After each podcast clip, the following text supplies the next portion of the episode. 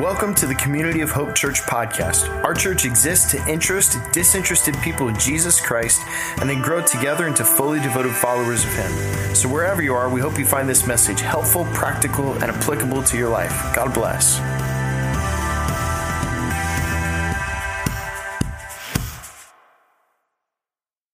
All right. Well, good morning again, everybody. Good morning. Good morning. Hey, can we give the band a hand and say thank you for leading us in worship? Thank you, team. Thank you, Katerina and Kat and Keith. Does it have to? Does your name have to start with a K to lead in the team? Think so? Yeah. Okay, great. Well, um, it's great to be back here in Loxahatchee with you guys. Uh, for those of you who are just now jumping in on the stream online, my name's Trevor. I'm one of the pastors here. Thanks again for joining us for worship. And uh, it's great to be back here in Loxahatchee. I've been gone for a couple weeks. I've been over at our West Palm Beach campus filling in. Some of you know our, uh, our campus pastor over there, Pastor Jose. He had his first kid a couple weeks ago. Isn't that great? Yeah. So, Jose and Giselle and baby Caleb, if you're watching online, we're glad that you're here today too. He's still on paternity leave. He'll be back at West Palm Beach, I believe, next week. And so we're really excited about that. The timing of Jose going on paternity leave was um, perfect for him because uh, Giselle started going to labor the Friday morning before. Remember a couple weeks ago when Pastor Dale preached on sex? Remember that? Yeah, so a day and a half before we had to go do that, guess who got called in for batting relief? Me. Yeah, yeah, uh-huh, I love my life. And then, so that was Friday. And then the Saturday morning after that, Pastor Ephraim, everything's okay, he's okay, but Pastor Ephraim for COH Espanol also went into the hospital. I know. So, but his backup is Pastor Jose because he's bilingual. Oh no. So, guess who had to preach for Jose and for Ephraim in Spanish? Super gringo, right here. Yeah. So, that's what I've been doing. What have you been doing the past couple weeks? It's been a little busy for me. So it's great to be back here in Loxahatchee with everybody. It's always great to be in West Palm Beach. And I had the privilege of preaching with a translator, COH Espanol, just amazing experience. It was really gracious and went well, but it's great to be back here with all of you today. Hey, and listen, before we jump into today's message, uh, this is especially for those of you who are streaming online. Today is the day that we start our monthly outdoor worship services. We really heard that at our Christmas Eve Eve experience where over 500 people came to worship outside. There's still a lot of people not yet ready to return to in person worship. And we want to let you know we heard you and we're creating this opportunity for you. It's tonight at 5 p.m., weather permitting, of course, but from the looks of the radar, we're game on for tonight. We'll see you there. Make sure you bring your own chair, and it's going to be great. Now, for everybody, remember, this is not a uniquely different experience. It's Sunday morning, the same message, the same series, it's just outside. So make sure that um, if you want, if somebody who's just ready to come to church in some form or fashion, but not ready to be in this room yet, we'll see you tonight at 5. Bring your kids, it's going to be a great time. Awesome. Well, listen, we're going to jump into our message today. Grab your Bible or your COH app or your notes, however you, however you, you know, take notes or read your Bible during this time. We're going to dive on in. We're in a series we're calling How Life Works. So, everyone say that with me How Life Works, where we're going through Jesus' famous Sermon on the Mount. And the Sermon on the Mount is widely regarded as the greatest sermon ever preached. And honestly, if you look at it, even from an outsider religious perspective, there have been I'm not sure if there's any other rhetorical deliveries of speech that have ever impacted human society, not only Western civilization, but even parts of Eastern civilization, more than the Sermon on the Mount. This has shaped us and our thought more than we could possibly imagine, and it's life changing. Our theme verse for the series, we're going to put it up on the screen, is Matthew 7, verse 24. We're going to read it out loud all together. This is at the end of the message when Jesus teaches us this. He says this Therefore, everyone, come on, now let's start that again. You all need to be with me. Come on, drink some coffee, take a big gulp, ready, and here we go. Therefore, everyone who hears these words of mine and puts them into practice is like a wise man who built his house on the rock. See, this is Jesus' view of how life works according to the Father's design and how it works best for human life and human flourishing. He's just not having a random religious tirade. He's saying if you want your life to work well, if you want your life to weather the storms that happen for every single human life, you need to build your life upon the rock, which is his teaching for how life works. and how it works best. Now, this past month, we've been looking at Jesus' teaching in Matthew chapter 5. We spent four ish weeks, I think. We're in week five, so four weeks on just one chapter of scripture alone. Today, we're going to turn the page and go to Matthew chapter 6, where Jesus also changes his emphasis. Now, here's let me illustrate this. Now, I have way too many coffee cups in my house. Anybody have that problem you have way too many coffee cups? Yeah. Um, if if you cut me open right now, coffee's going to come on out.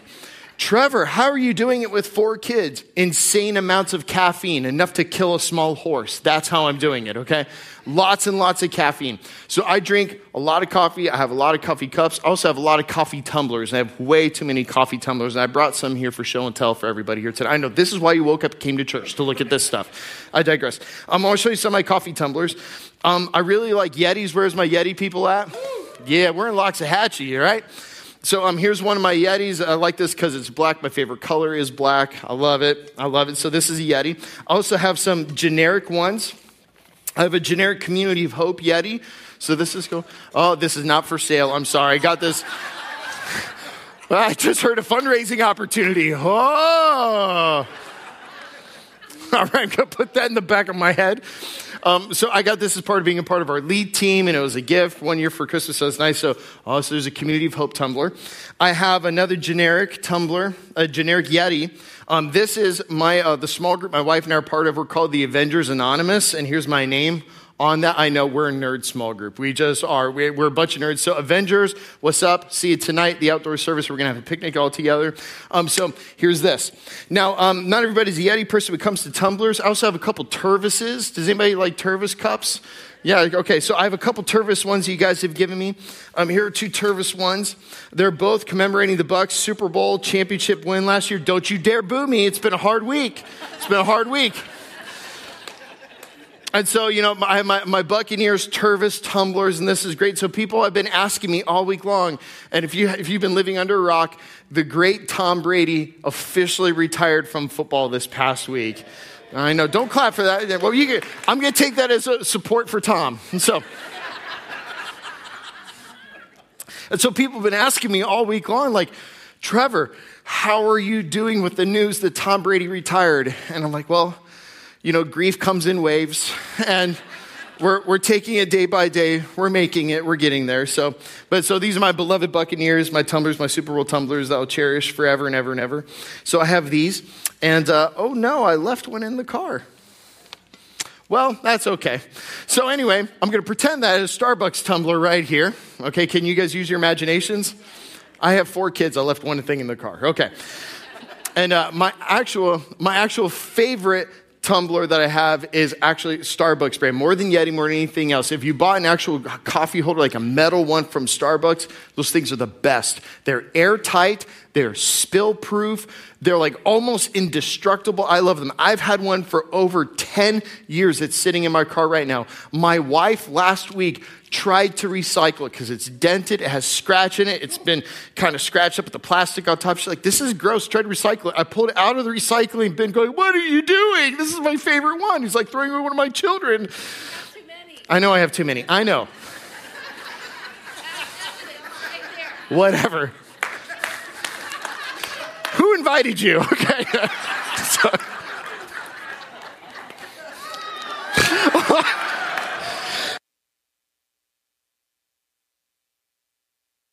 I need to go to Gary Chapman to learn how to love my wife better. so I have the Starbucks thing anyway, and I love it. I've had it forever because it's amazing, like airtight, spill proof. It's wonderful, except for like what you did, what I did this morning, I accidentally leave it in the car. Now, um, some of you are type A people and super clean and spick and span, and your car is always like immaculate. And I'm not like that. Um, occasionally, I'll forget my tumbler. I seriously did not plan to leave it in the car. This is perfect. Um, I sometimes leave my tumbler in the car on accident. It takes me where's my tumbler? It's in the car. If you've ever had a coffee tumbler with a really good lid on it and you forgot to open it up after a couple days, uh, and you open it up and you look inside and it's like a science experiment has started on the inside. It's like a petri dish. It's like, ew, gross, right? Think with me about this. How gross would it be with a coffee cup? Oh, let me pick one here. How gross would it be with a coffee cup that I'd forgotten to clean out, and it was like a disgusting science experiment on the inside that would take it inside, wash the outside thoroughly, but never take off the top or clean the inside. Gross. It's like something from Fear Factor, right? Jesus makes this exact point in some of his teachings. In fact, he does it later on in the Gospel of Matthew. He critiques religious people. He says, You guys clean the outside of your cup, but your inside is filthy. And see what Jesus is doing today in Matthew 6, we're turning the page on the emphasis from Matthew 5 to Matthew 6, is Matthew 5 does speak to both the inside and the outside, but especially the past several weeks, we've been talking about a lot of the outside of people's cup. And we turn Matthew 6, he really begins to hone in on the internal issues, like issues of purity of heart on the inside. And this is what he's going to help us focus on. The great founder of the Methodist revival, John Wesley, used to say that the enemy of your soul will, for the rest of your life, try to have you separate the outward expression of your faith from the inward expression of your faith. He tries to separate them, make them different issues. Some people focus only on their inside relationship with God. And I'm not religious, I'm just spiritual. And I have my personal relationship that I have with God. I'm a spiritual person. It's all about just loving God and people, but then they do whatever they want with their relationships. They do whatever they want with their money. They do whatever they want with their words, and they do whatever they want with their bodies. But internally, I'm connected to the universe. And Jesus calls foul on that. He, pull, he throws a flag on it. At the same time, super religious people will focus on the outside and do lots of religious things and do all the Christian things and they'll do all the church things. On the outside, they look very religious, but they never let the love of Jesus transform their hearts from the inside out. Jesus focuses on both. He says, I want to clean you on the inside so it works its way out. and so that you're clean on the outside too. And this is what we're doing today as we begin in Matthew 6. So, if you have your Bible, go ahead and grab it. We're in Matthew chapter 6, verse 1. It's going to be on the screen. And here are the words of Jesus. He says this Be careful not to practice your righteousness in front of others to be seen by them. If you do, you will have no reward from your Father in heaven. So when you give to the needy, do not announce it with trumpets, as the hypocrites do in the synagogue and on the streets to be honored by others. Truly, I tell you, they have received their reward in full. But when you give to the needy, do not let your left hand know what your right hand is doing, so that you may be your giving may be in secret. Then your Father, who sees what is done in secret, he'll reward you. And when you pray, do not be like the hypocrites, for they love to pray standing in the synagogues and on the street corners to be seen by others. And truly I tell you, they have received their reward in full. But when you pray, when you pray, go into your room, close the door, pray to your Father who is unseen. Then your Father who sees what is done in secret will reward you. I'm going to skip to verse 16. And when you fast, do not look somber as the hypocrites do, for they disfigure their faces to show others they are fasting. Truly, I tell you, they've received their reward in full. But when you fast, put oil on your head, wash your face, so that it will not be, it will not be obvious to others that you are fasting, but only to your Father who is unseen. And your Father who sees what is done in secret will reward you. Let's pray.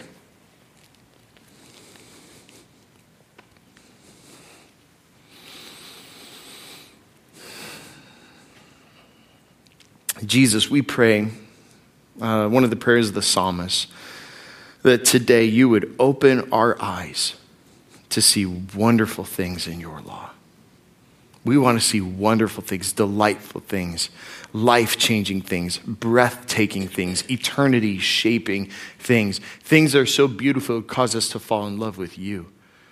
Things are so beautiful that if we're not a part of your kingdom yet, that we would want to become part of it. Lord, you say that it's your kindness that leads people to repentance. And so, would you pour and uh, just give an outpouring of kindness upon us today that lead, would lead all of us to align our lives more with you and your kingdom?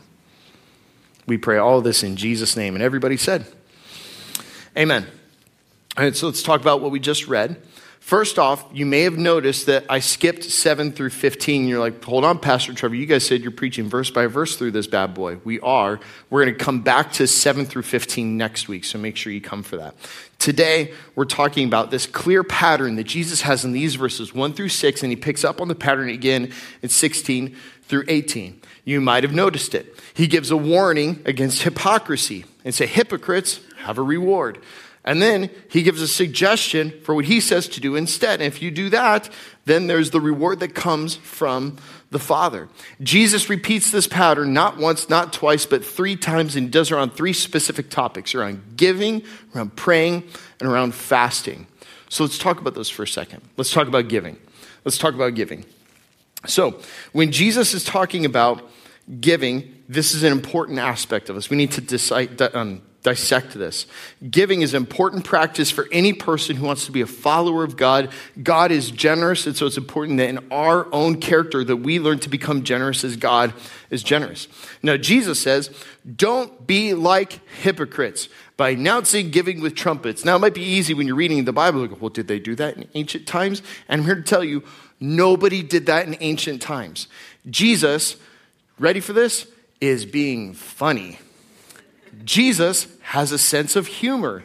Jesus is making fun of people. Jesus is being an ancient Jewish stand up comedian right now. And it's hilarious. Now, for me, uh, my sense of humor is sarcastic. Raise your hand if you have a sarcastic sense of humor. Guys, this is our moment. This is it. This is it. And so Jesus is being so sarcastic, making fun of hypocrites and how they practice their faith. He said, Don't be like the hypocrites when they do their giving, they announce it with trumpets. Da, da, da, da. Look, I have given. That's the equivalent to me saying here, Don't be like this in here. So whether you give online with a button on your phone, or whether you put something in the basket or wherever you're watching this from online, imagine somebody's passing a basket in church and you take out an envelope with your offering in it, and it comes to you, and you hold it and you look all around, you get everyone's attention, and drop your envelope in there and go, Shazam. Just like that. It's ridiculous, right? Shazam, that's right. Don't actually do that. I saw some of you practicing that. Don't do that. It's it's absurd. And so Jesus said, man, if you if they do that, you already have your reward and full. So what's Jesus' solution? What's his solution to this? It said, well, if you're not careful, if you read this the wrong way, like some of us have a sarcastic personality, some people have personalities where they're rule followers and they're type A people and they do it by the book. Where's my by the book people? Okay, a couple hands. I'm not going to make fun of you. Don't worry. Like, what's he about to say? Um, if you're a by the book person, you could read this the wrong way and totally miss the point of what Jesus is saying. So if you read it by the book, you're okay. So Jesus' solution to not becoming a hypocrite around giving is to give entirely in secret in a cloak of darkness. Don't let your left hand know what your right hand is doing. Pastor Trevor, does that mean my spouse is allowed to know what we give or not? Pastor Trevor, does that mean I'm only allowed to bring unmarked bills to church so it's off the grid? Pastor Trevor, it's tax season. Do I not give my giving statement to the IRS or what do I do? You're missing the point. That is totally not, not, not the point altogether. Remember, there's a story in the scriptures where Jesus saw a widow putting two copper coins in. And he said, That woman just outgave everybody here. Because remember, God doesn't see dollars, God sees percentages. Because God doesn't need your money, but he wants your heart. Okay? So Jesus didn't critique her. She let me see her giving.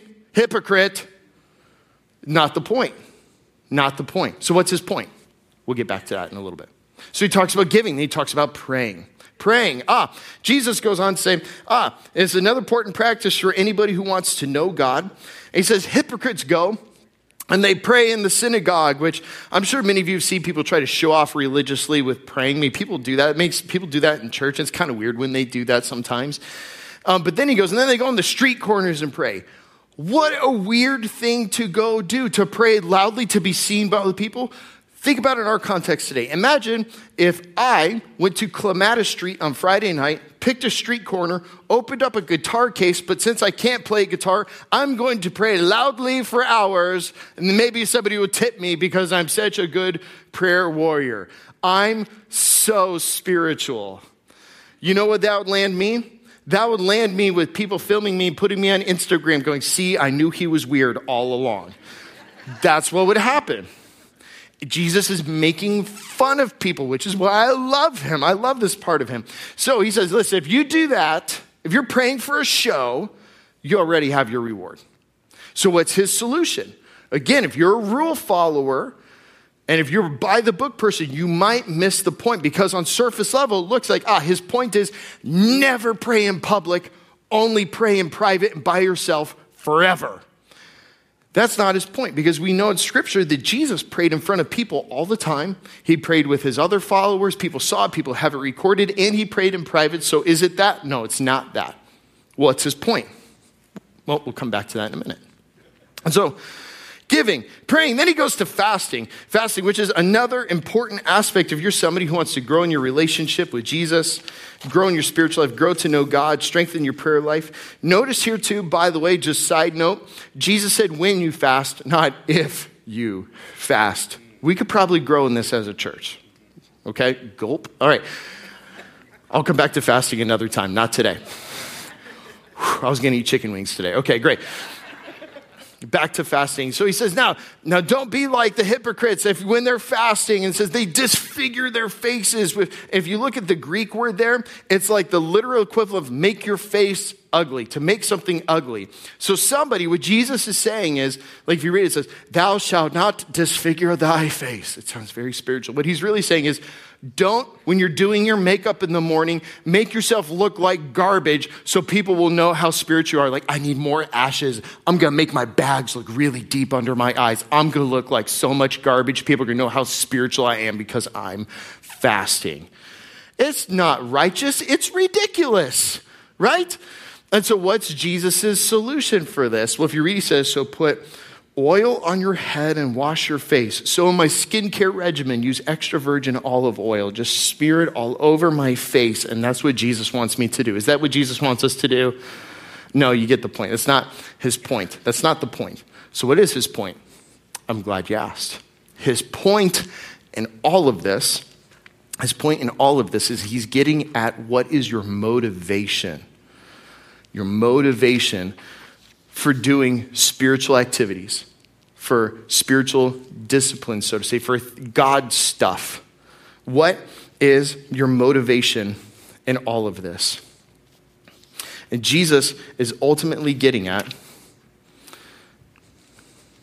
that the right thing done for the wrong reason will lead to actual spiritual death in you. Doing the right stuff on the surface level but for the wrong reasons inside of you, will lead to life draining out of you, not to receiving more and more of it. You know, our world has always struggled with this. Our world is really deeply sick with this right now. We've always been struggled being motivated by the approval of others, by people pleasing, by popularity and praise. It's part of the fallen human condition. We're all susceptible to this. But now, because of things like social media, you could quantify how much people like what you say and do, all because of things like the Facebook like button or the expanded Facebook like, where now it's not only if you like it, it's like, love, ha ha ha, wow, sad, angry. This is on Facebook. There's a like button on Instagram. There's a like button on TikTok. And this is all over the place. Now, don't worry if you're not a social media person, I'll make this relevant to you too. Like, I don't have that Insta face stuff. I know. Just just roll with me for a minute. But this is a huge part of our society and in our culture. And this is becoming an actual growing problem. This is dangerous for us for a few different reasons. One is neuroscientists are beginning to comment, comment more and more on how a like on Facebook or some other social media platform triggers a dopamine release in your brain. Literally, a chemical release in your brain chemistry. Now, for those you need a refresher, dopamine is the chemical that gives you feelings of satisfaction and pleasure, similar to when you win money, similar to when you eat a great meal, When you exercise, when you get rewards for doing something good, it's also linked to addiction. It releases dopamine. In fact, check this out. What a former executive at Facebook, his name is Chamath Palihapitiya, he used to be in charge of user growth as a vice president of Facebook, and now he resigned from the company. He's speaking against social media, and he even says he won't let his kids touch Facebook.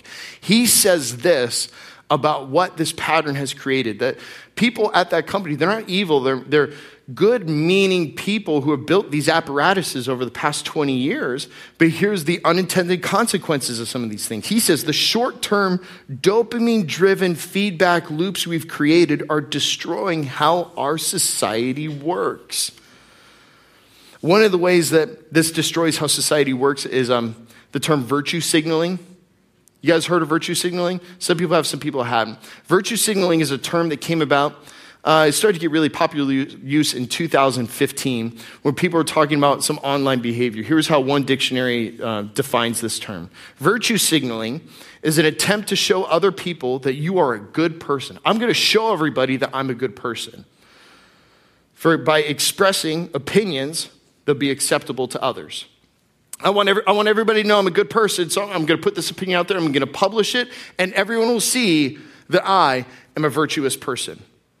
Other people have described this self glorifying online behavior. It's, I am for this cause, or I am against that cause. I'm for this person. I'm against that person. They splatter it all over everywhere in the internet. But here's another problem with some of this stuff. Like, again, I'm not like an anti internet person. I'm not sitting in my office with a tinfoil hat. I was on Facebook this morning, okay? Um, even if you're anti social media, doesn't mean you have a tinfoil hat on. I'm not making fun of you. Just to be said, just to be said. Here's the only problem with this. Back in the day, virtue used to be something that you could only demonstrate by what you did with your actions and not by your opinion. And now we have it backwards.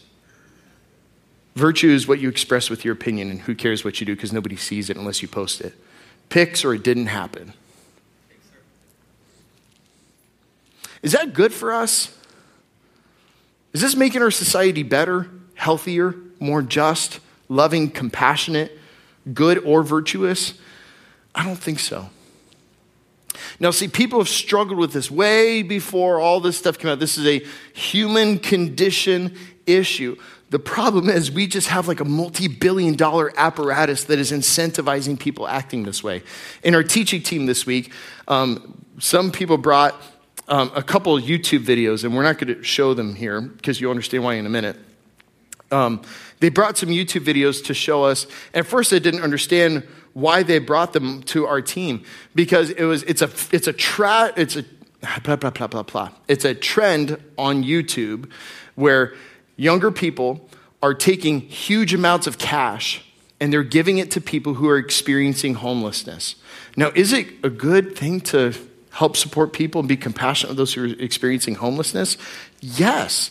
Oh my gosh, that's a great thing. Except for when you have a film crew with you to watch you hand off $30,000 to a homeless person, you're not even looking at them, but looking at the camera to make sure that they click subscribe to your channel and click like on the video and share with their friends. Are you kidding me? It's not righteous, it's ridiculous, right? This isn't good for us. Now, it's super easy. Here's where we have to resist the temptation. It's super easy for us to come in here today and go, look at all those hypocrites on YouTube doing that. Wow, I'm so glad I'm not like that. But let me ask you some questions. Do you ever get upset for doing something good and nobody notices that you did it? Let me ask you another question. Do you ever get upset when somebody does some sort of spiritual activity and they get credit for it, but you've done the same thing and nobody gave you credit for it? Do you ever get jealous or envious with that person? See, this is all in us. This is inside all of us. It's a sickness we all struggle with in some form or fashion or another. And Jesus says, if you struggle with this, if you do this, if you give in to this temptation, you will have your reward in full. which that phrase, your reward in full, was actual an ancient way that people would stamp receipts like business transactions go, this receipt, this invoice has been paid in full, as in, if you do that, you'll get applause, you'll get attaboys from people, you'll get likes, you'll get comments, you'll get subscribers, you'll get shares, you'll get good jobs, you'll get high fives, and then you'll get a receipt, go, there it is, you're going to get nothing more for that, and it's done, it's empty, it's over, you've gotten your reward in full. How empty is that? that feels like sand falling through my fingers, going, What did I give my life to? There's got to be more than that, right? Now remember, in the passage, Jesus says there are two rewards there's the reward of the hypocrite. Who practices their righteousness and practices their spirituality to be seen by everybody, and they got exactly what they're looking for, fleeting as it is. But then there's the reward of somebody who tries to do it his way. There's the reward of somebody who's seeking a different kind of, here it is, audience. See, what Jesus is completely getting at in this passage is what's your motivation and who is your audience. When Jesus says that the Father will reward, the Father who is unseen will reward what you do in secret, Listen to this. This is Hebrews 11 6. It says this, and without faith, it's impossible to please God because anyone who comes to him must believe that he exists and that he rewards those who earnestly seek him. God is a reward giving God. Now, just to be clear, God's love is unconditional, His grace is free, and salvation is a gift. You can't earn it. It's not a reward you earn, it's a gift you say yes to and receive it for free. There's a part of God that beyond that wants to reward you for leaning in into your relationship with Him. If the broken way of going about this is the right thing for the wrong reasons leads to you losing life, then the inverse is true that doing the right things for the right reasons will lead to eternal life. What Jesus wants you and I and everybody online to do today is to quit chasing the approval of everyone else around us, to chase the applause and the yay you from everybody else, and to start chasing an audience of one. Os Guinness, great Christian author, says this I live before the audience of one. Before others, I have nothing to gain. I have nothing to lose. I have nothing to prove. But if I live for an audience of one person, of God the Father, if I'm chasing after His approval and His applause and His satisfaction, if I'm chasing after all those things, I have everything to gain everything to gain, and it won't fall through my hands like sifting sand. It will be rewarded to me in eternity. Jesus said to his disciples at one point, He said, Whatever you've left in this life, which would include the applause of others, and gave up for me, you'll receive a hundred times more, not only in this life, but in the life to come. It's a reward that won't perish or spoil or fade. Guys, I'm tired of living for the applause of the algorithm. I want to live for the applause of the Almighty.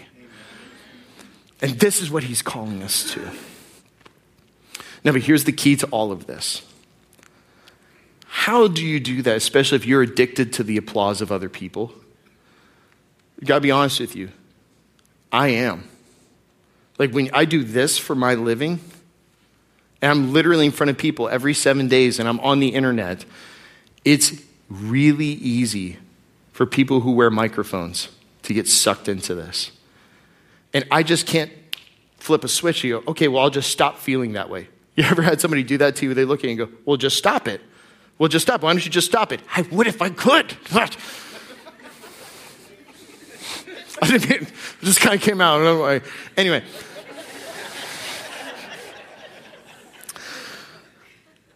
Jesus gives you the way to stop it. A beautiful, helpful tool.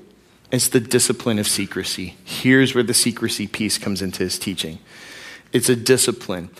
People get this wrong when they make secrecy the goal. Like the end goal, the rule is be secret. It's not the rule, it's the tool. When you practice secrecy in your faith, in your disciplines, in your giving, your praying, your fasting, and any other spiritual activity where you're trying to win the approval of God and other people, when you insert secrecy as a part of the equation of that, it purifies the heart. Uh, Dallas Willard once wrote this. It's not on the screen, but just listen to me.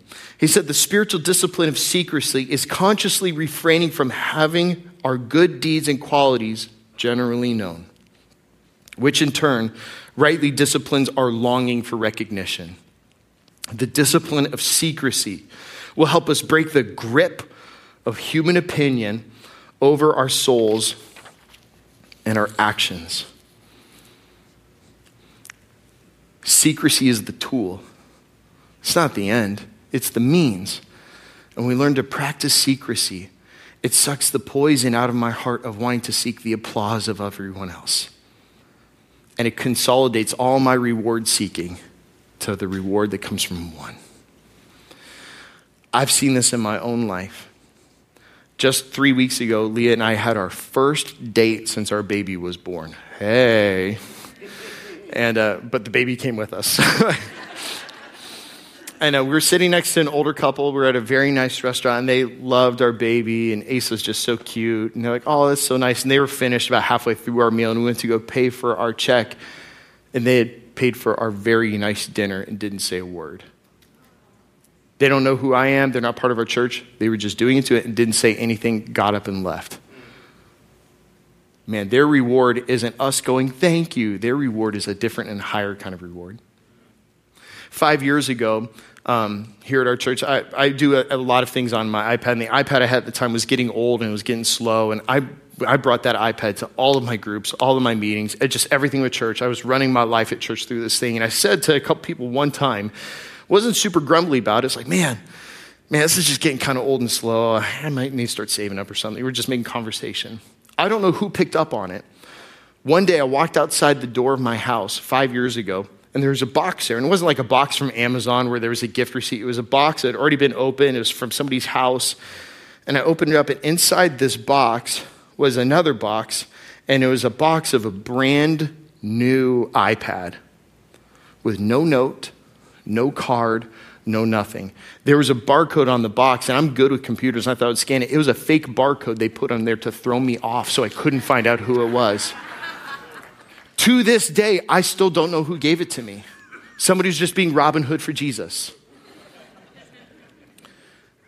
I was like, I've seen you guys do this. There were people in the pandemic. Uh, we had, uh, there's several young couples in our church, and one of them had just had a baby, and they're just scrapping things together, and they had lost some income because of the pandemic and because of hours and all sorts of stuff. So they had a baby, loss of income, and then their AC broke in the middle of summer. Can you imagine that?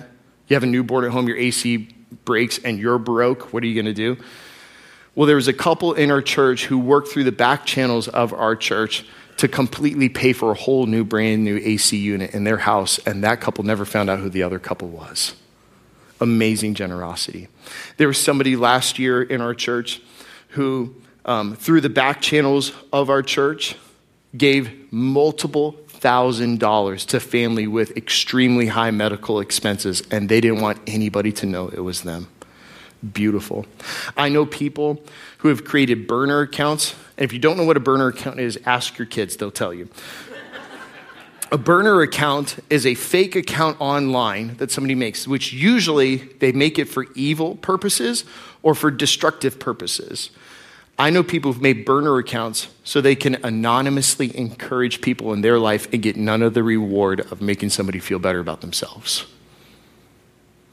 See, when you practice secrecy, it does this beautiful, purifying thing to your heart where you keep this joy, and it lasts so much longer than a thank you. Oh, it lasts so much longer than that, and beyond that, there's a reward that Father, the Father says is in heaven. So here's my challenge to you this week. What can you practice in secret this week to purify your heart? Is there somebody you could bless? Is there somebody's dinner who you could pay if you go out to dinner or lunch sometime this week? Is there someone who you can encourage anonymously? Is there somebody who you could pray and maybe even fast for in an intense way for their life and them never even know. And how about this? Is there a way that you could seek God that's only just between you and Him? That doesn't end up online, that doesn't end up with your small group going. It's just between the two of you. Try it. It'll change your life. So, Lord Jesus, we thank you for your life. We thank you for your teaching. We thank you for showing us how life works best. And most of all, we thank you that you didn't come to give us a, just a, a, philosophy of how to do life better. You came to give us an atoning sacrifice to cleanse us of our sins, to change us from the inside out. Lord, we're not washed by our own strength or our own good deeds or our own application, but by the power of your Spirit applying the blood of Jesus to the depths of our heart. We thank you that you cleanse us through and through. We thank you that who the Son sets free is free indeed. And we thank you that because we have confessed our sins to you, that you are righteous and just, and you have promised to cleanse us of all unrighteousness. And we worship you for that. Lord, would you pour out grace on all of us to walk in your ways, to follow after you, and how you say how life works best. We pray all of this in the name of the Father and of the Son and of the Holy Spirit. And all God's people said, Amen. Friends, go chase the audience of one. We'll see you next week.